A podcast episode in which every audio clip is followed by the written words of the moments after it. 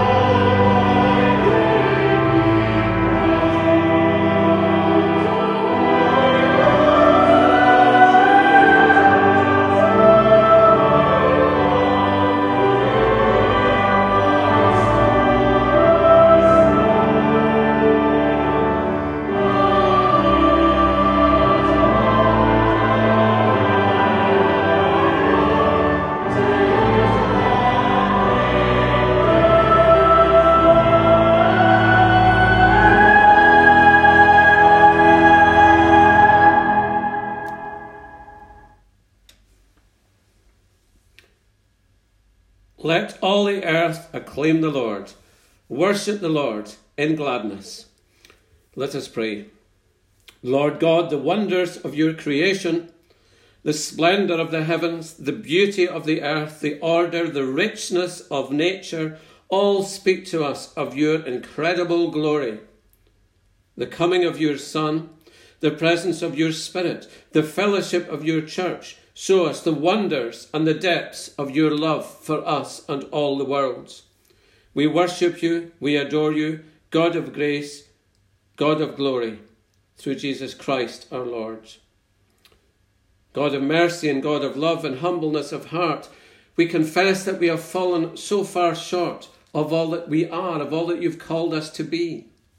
We forget to love and serve you, and we wander from your ways. We are careless of the world you have given us, and we put its life in danger. We talk of our concern for others, but we do not always match our words with our actions. Forgive us. And in the stillness of this time, may we hear the word that sets us free that says to us, Be at peace, know yourself forgiven, know yourself set free to love and to serve.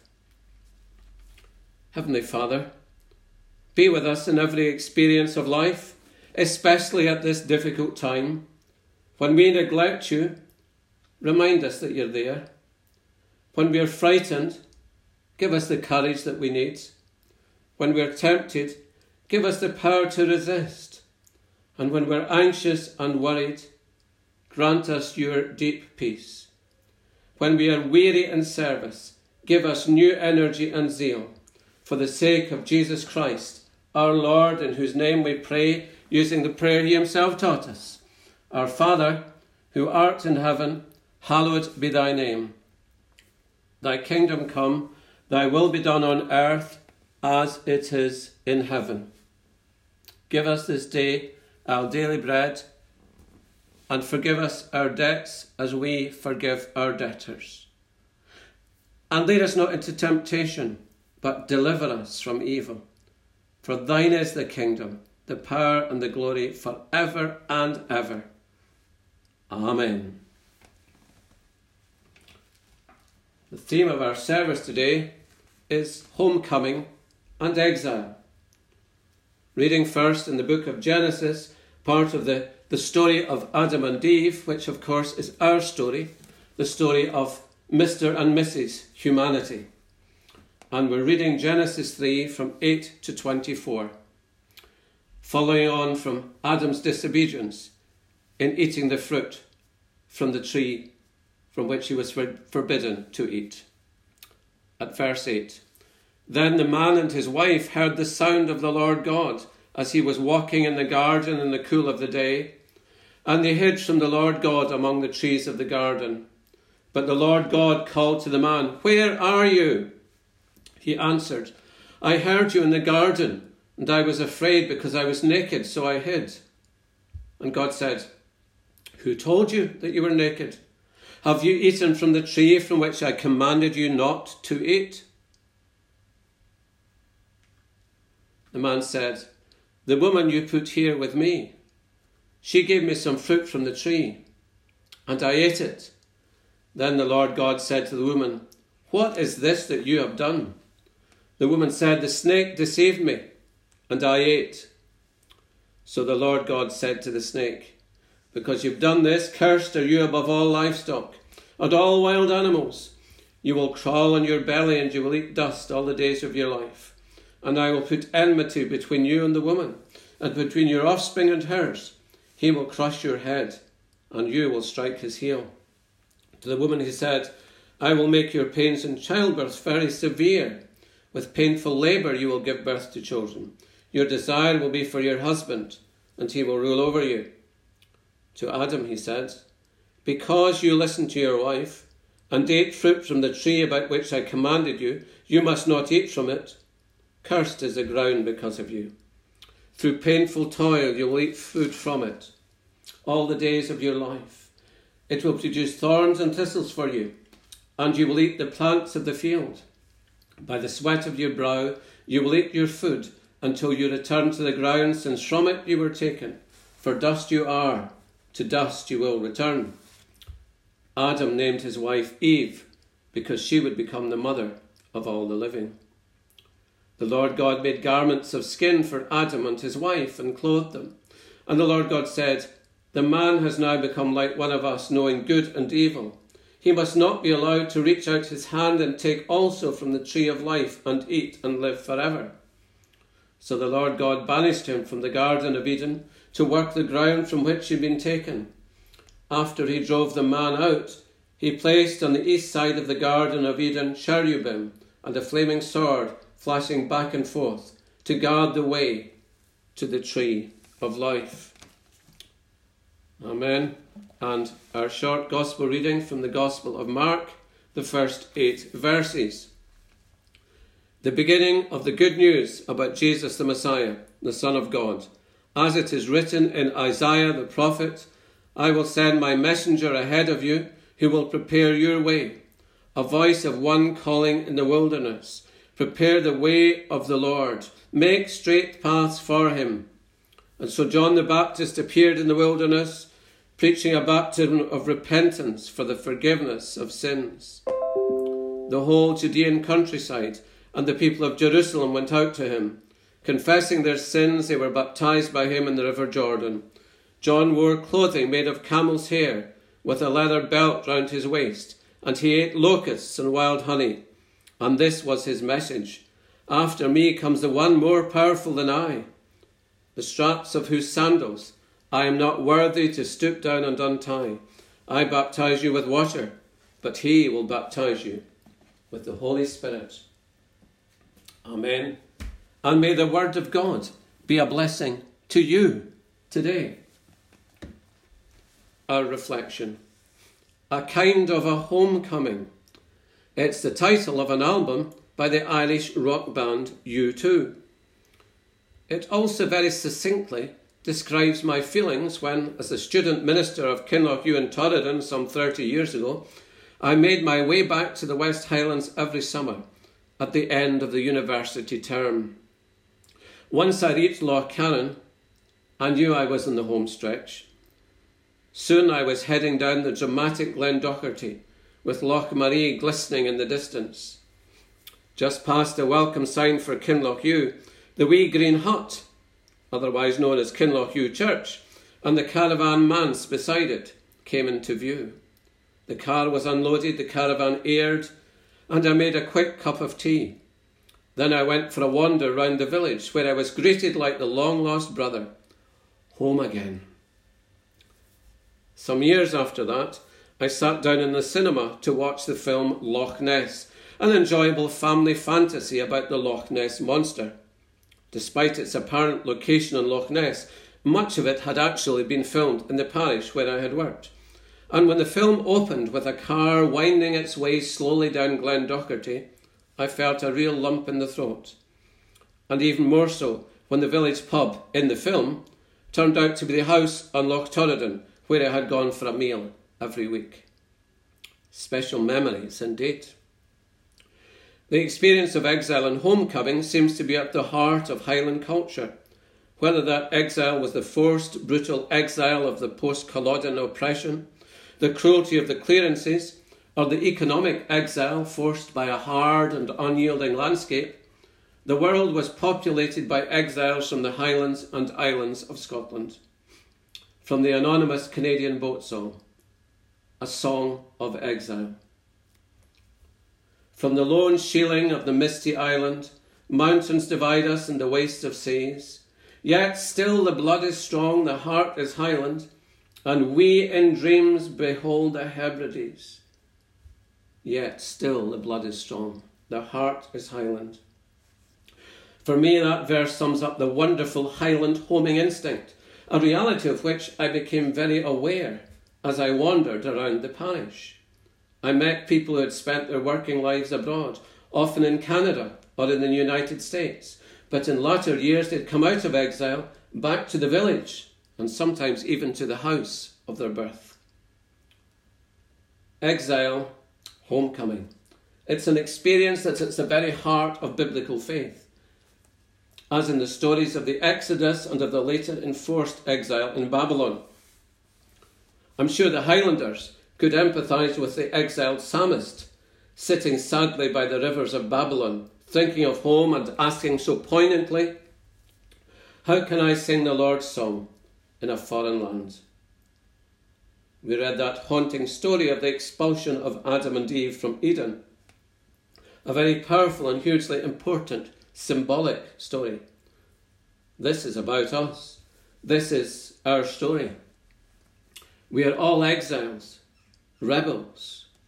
We are left with what C.S. Lewis called our longing for the far country. We are on the wrong side of the door. We're outside the garden, and deep within ourselves we know it. This is the human experience, the sense that we're fundamentally made for something much more than that we can see or touch. And there's a sense of restlessness and dis- dissatisfaction about our lives. And so often we seek to satisfy that longing in ways that are not good at all for ourselves or one another. Augustine summed it up so poignantly Lord, you've made us for yourself. Our hearts are restless until they find their rest in you. The words of Augustine were written something like 1500 years ago or more. And yet, I think these words would have really chimed in with my generation growing up in the late 60s and early 70s. We really evidenced that sense of restlessness, that searching, that longing. What's it all about? Why are we here? We were haunted by that longing for the far country, by that sense of being on the wrong side of the garden door. Listen to these words. They are words of longing, a bit like Psalm 137 in their own way. They're from the song Woodstock by Canadian singer songwriter Joni Mitchell. Then can I walk beside you? I have come here to lose the smog, and I feel to be a cog in something turning. Well, maybe it's just the time of year, or maybe it's the time of man. I don't know who I am, but you know life is for learning. We are stardust, we are golden, and we've got to get ourselves back to the garden. We've got to get ourselves back to the garden. A song of exile indeed. Jesus comes as a great exile ender the words of Isaiah that all four Gospels use to introduce his ministry are the words heralding the end of exile in Babylon, proclaim, proclaiming that God was indeed opening up a way for the exiles to come back home. And so the Gospel writers, in utilizing this passage, proclaim the coming Christ as the one who ends that long exile and who calls us back home to our true, true dwelling, our true rootedness in God. In Christ, humanity is summoned back to our true home in the God of compassion, justice, and holiness. And so much of the brokenness and mess of our lives and of our world are evidence of that sad exile from the God of compassion, justice, and holiness. In Christ, the long exile from Eden is ended, and the way back is opened up for all. I know of one minister, a colleague of mine, who begins worship every week with the words, Welcome home, children of God. I like that. Welcome home, children of God. That really raises so many issues for us as the church. We are to be the community that makes real God's welcome home from exile. I'll say that again. We are to be the community that makes real and tangible terms God's welcome home to his children from exile. Every church service should make real God's welcome. Anyone coming into a church community, and I don't just mean a building, should have a real sense of homecoming. This should be a kind of long, oh, I'm at home here. This is great. I feel so relaxed. This is a good place. This is where I belong. That should be the feelings people have when they come into our midst. Come on in. It's so good to see you. There should be nothing stiff or solemn about our churches or our way of worshipping. If there is something stiff and solemn and pretentious, then we're contradicting that message of homecoming, of God's great homecoming grace that is natural and given and not forced. Come on in. You're at home, you're among friends. Welcome home, children of God. In John's Gospel, we find a lovely word, a favourite of John's, is often translated as abide. In John 15, Jesus describes himself as the vine and the Father as the gardener. Abide in me, he says, just as I abide in you. In the borders, people would often ask when introduced to someone, And where do you abide? we bide in God. And God bides in us. We are home with God, living back home in the garden of God's presence, walking with God in the garden in the cool of the day. None of this stuff is about being dreadfully pious or holier than now.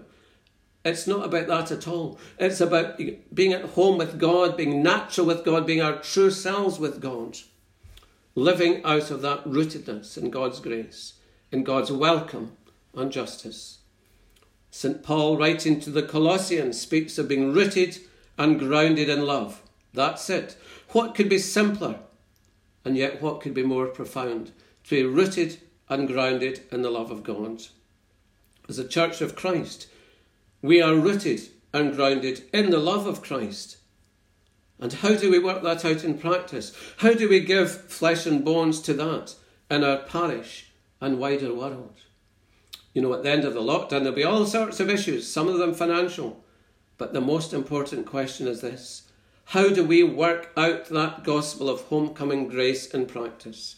How do we continue to give flesh and bones to that in our parish, especially when there will be a lot of anxiety at the end of the lockdown periods? Well, as those at home with God, we are charged with living out God's gracious hospitality in every aspect of our lives. We are charged with living out God's gracious hospitality, especially so in the common life that we share as the Church of Jesus Christ.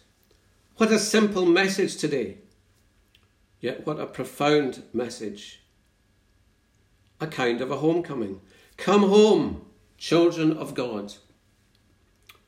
Amen. And we're going to listen to that song, Woodstock, by Joni Mitchell, but sung here by the folk band Matthew's Southern Comfort. A song of exile, a real song of longing. Woodstock.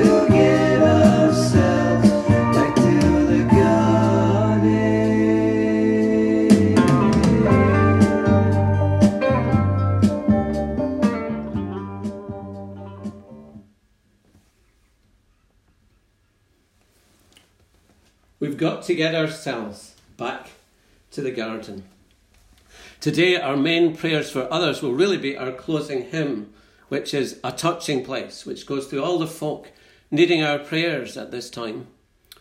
But having just reflected on that great theme of exile and homecoming, let's pause before that final hymn with a short prayer as we focus on that theme. Let's remember those who don't have a home Let's remember the refugees, the wanderers, those who, like those, those exiles from Scotland out in Canada, were longing for the hills of home, the mountains of home. Let's remember those in our midst who long for the hills, the mountains, the rivers of their home. Let's remember especially those who seem to be harried from pillar to post and feel so unwanted wherever they go. Let's remember the ongoing work of caring for refugees, of the the work going on in our own parish as we gather clothes and other things that can be used by those in need who are wandering and homeless at this time. As we think of those themes of exile and homeless, we think of those homeless on our streets. We pray for them and we pray especially for all the agencies seeking to end to, to work to end homelessness. And we pray that we might be part of that work. We remember those for whom home is a dangerous place, a frightening place, or an abusive place. We remember children for whom that home is anything but welcoming and safe. We remember the awful realities of domestic abuse. And we remember homes that are rather tense and fractious at this time because of the lockdown.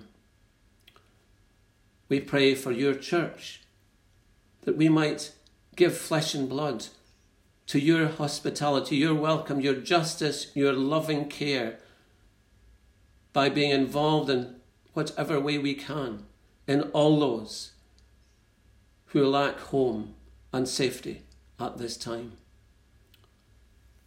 We pray for ourselves as a parish. May we make real the love of Christ in all that we do. May we, may we make real the love of Christ in the way we live our lives and in the common life that we share together. We bind up these prayers in Christ's name and we make our last hymn a continuing prayer. And our final hymn is another hymn sung by the Cathedral Singers of Chicago, whom we heard last week. Once again, it's conducted by John Bell, one of the authors of the hymn. This is Christ's is the world in which we move sometimes known as the touching place. It's 724 in the hymn book. Let's really use this as a prayer as the hymn talks of Christ's people being a touching place where we might touch and care for the broken of the world. A touching place.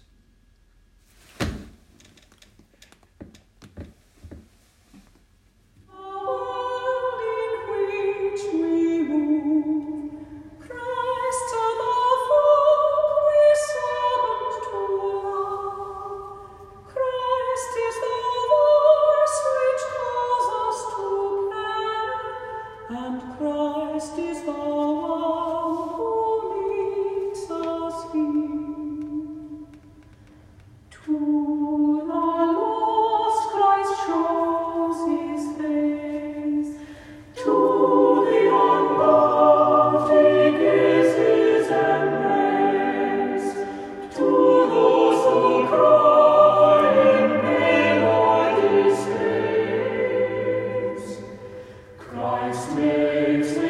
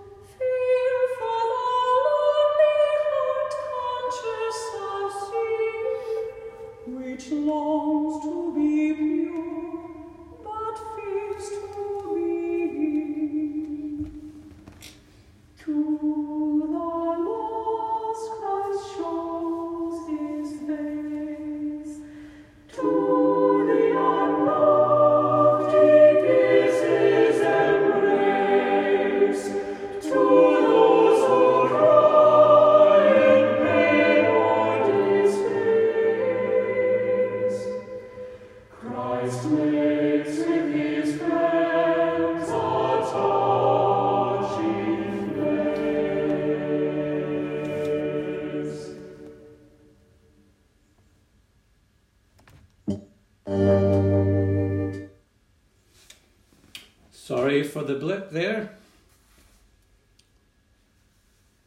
I hope you have been blessed by the service today.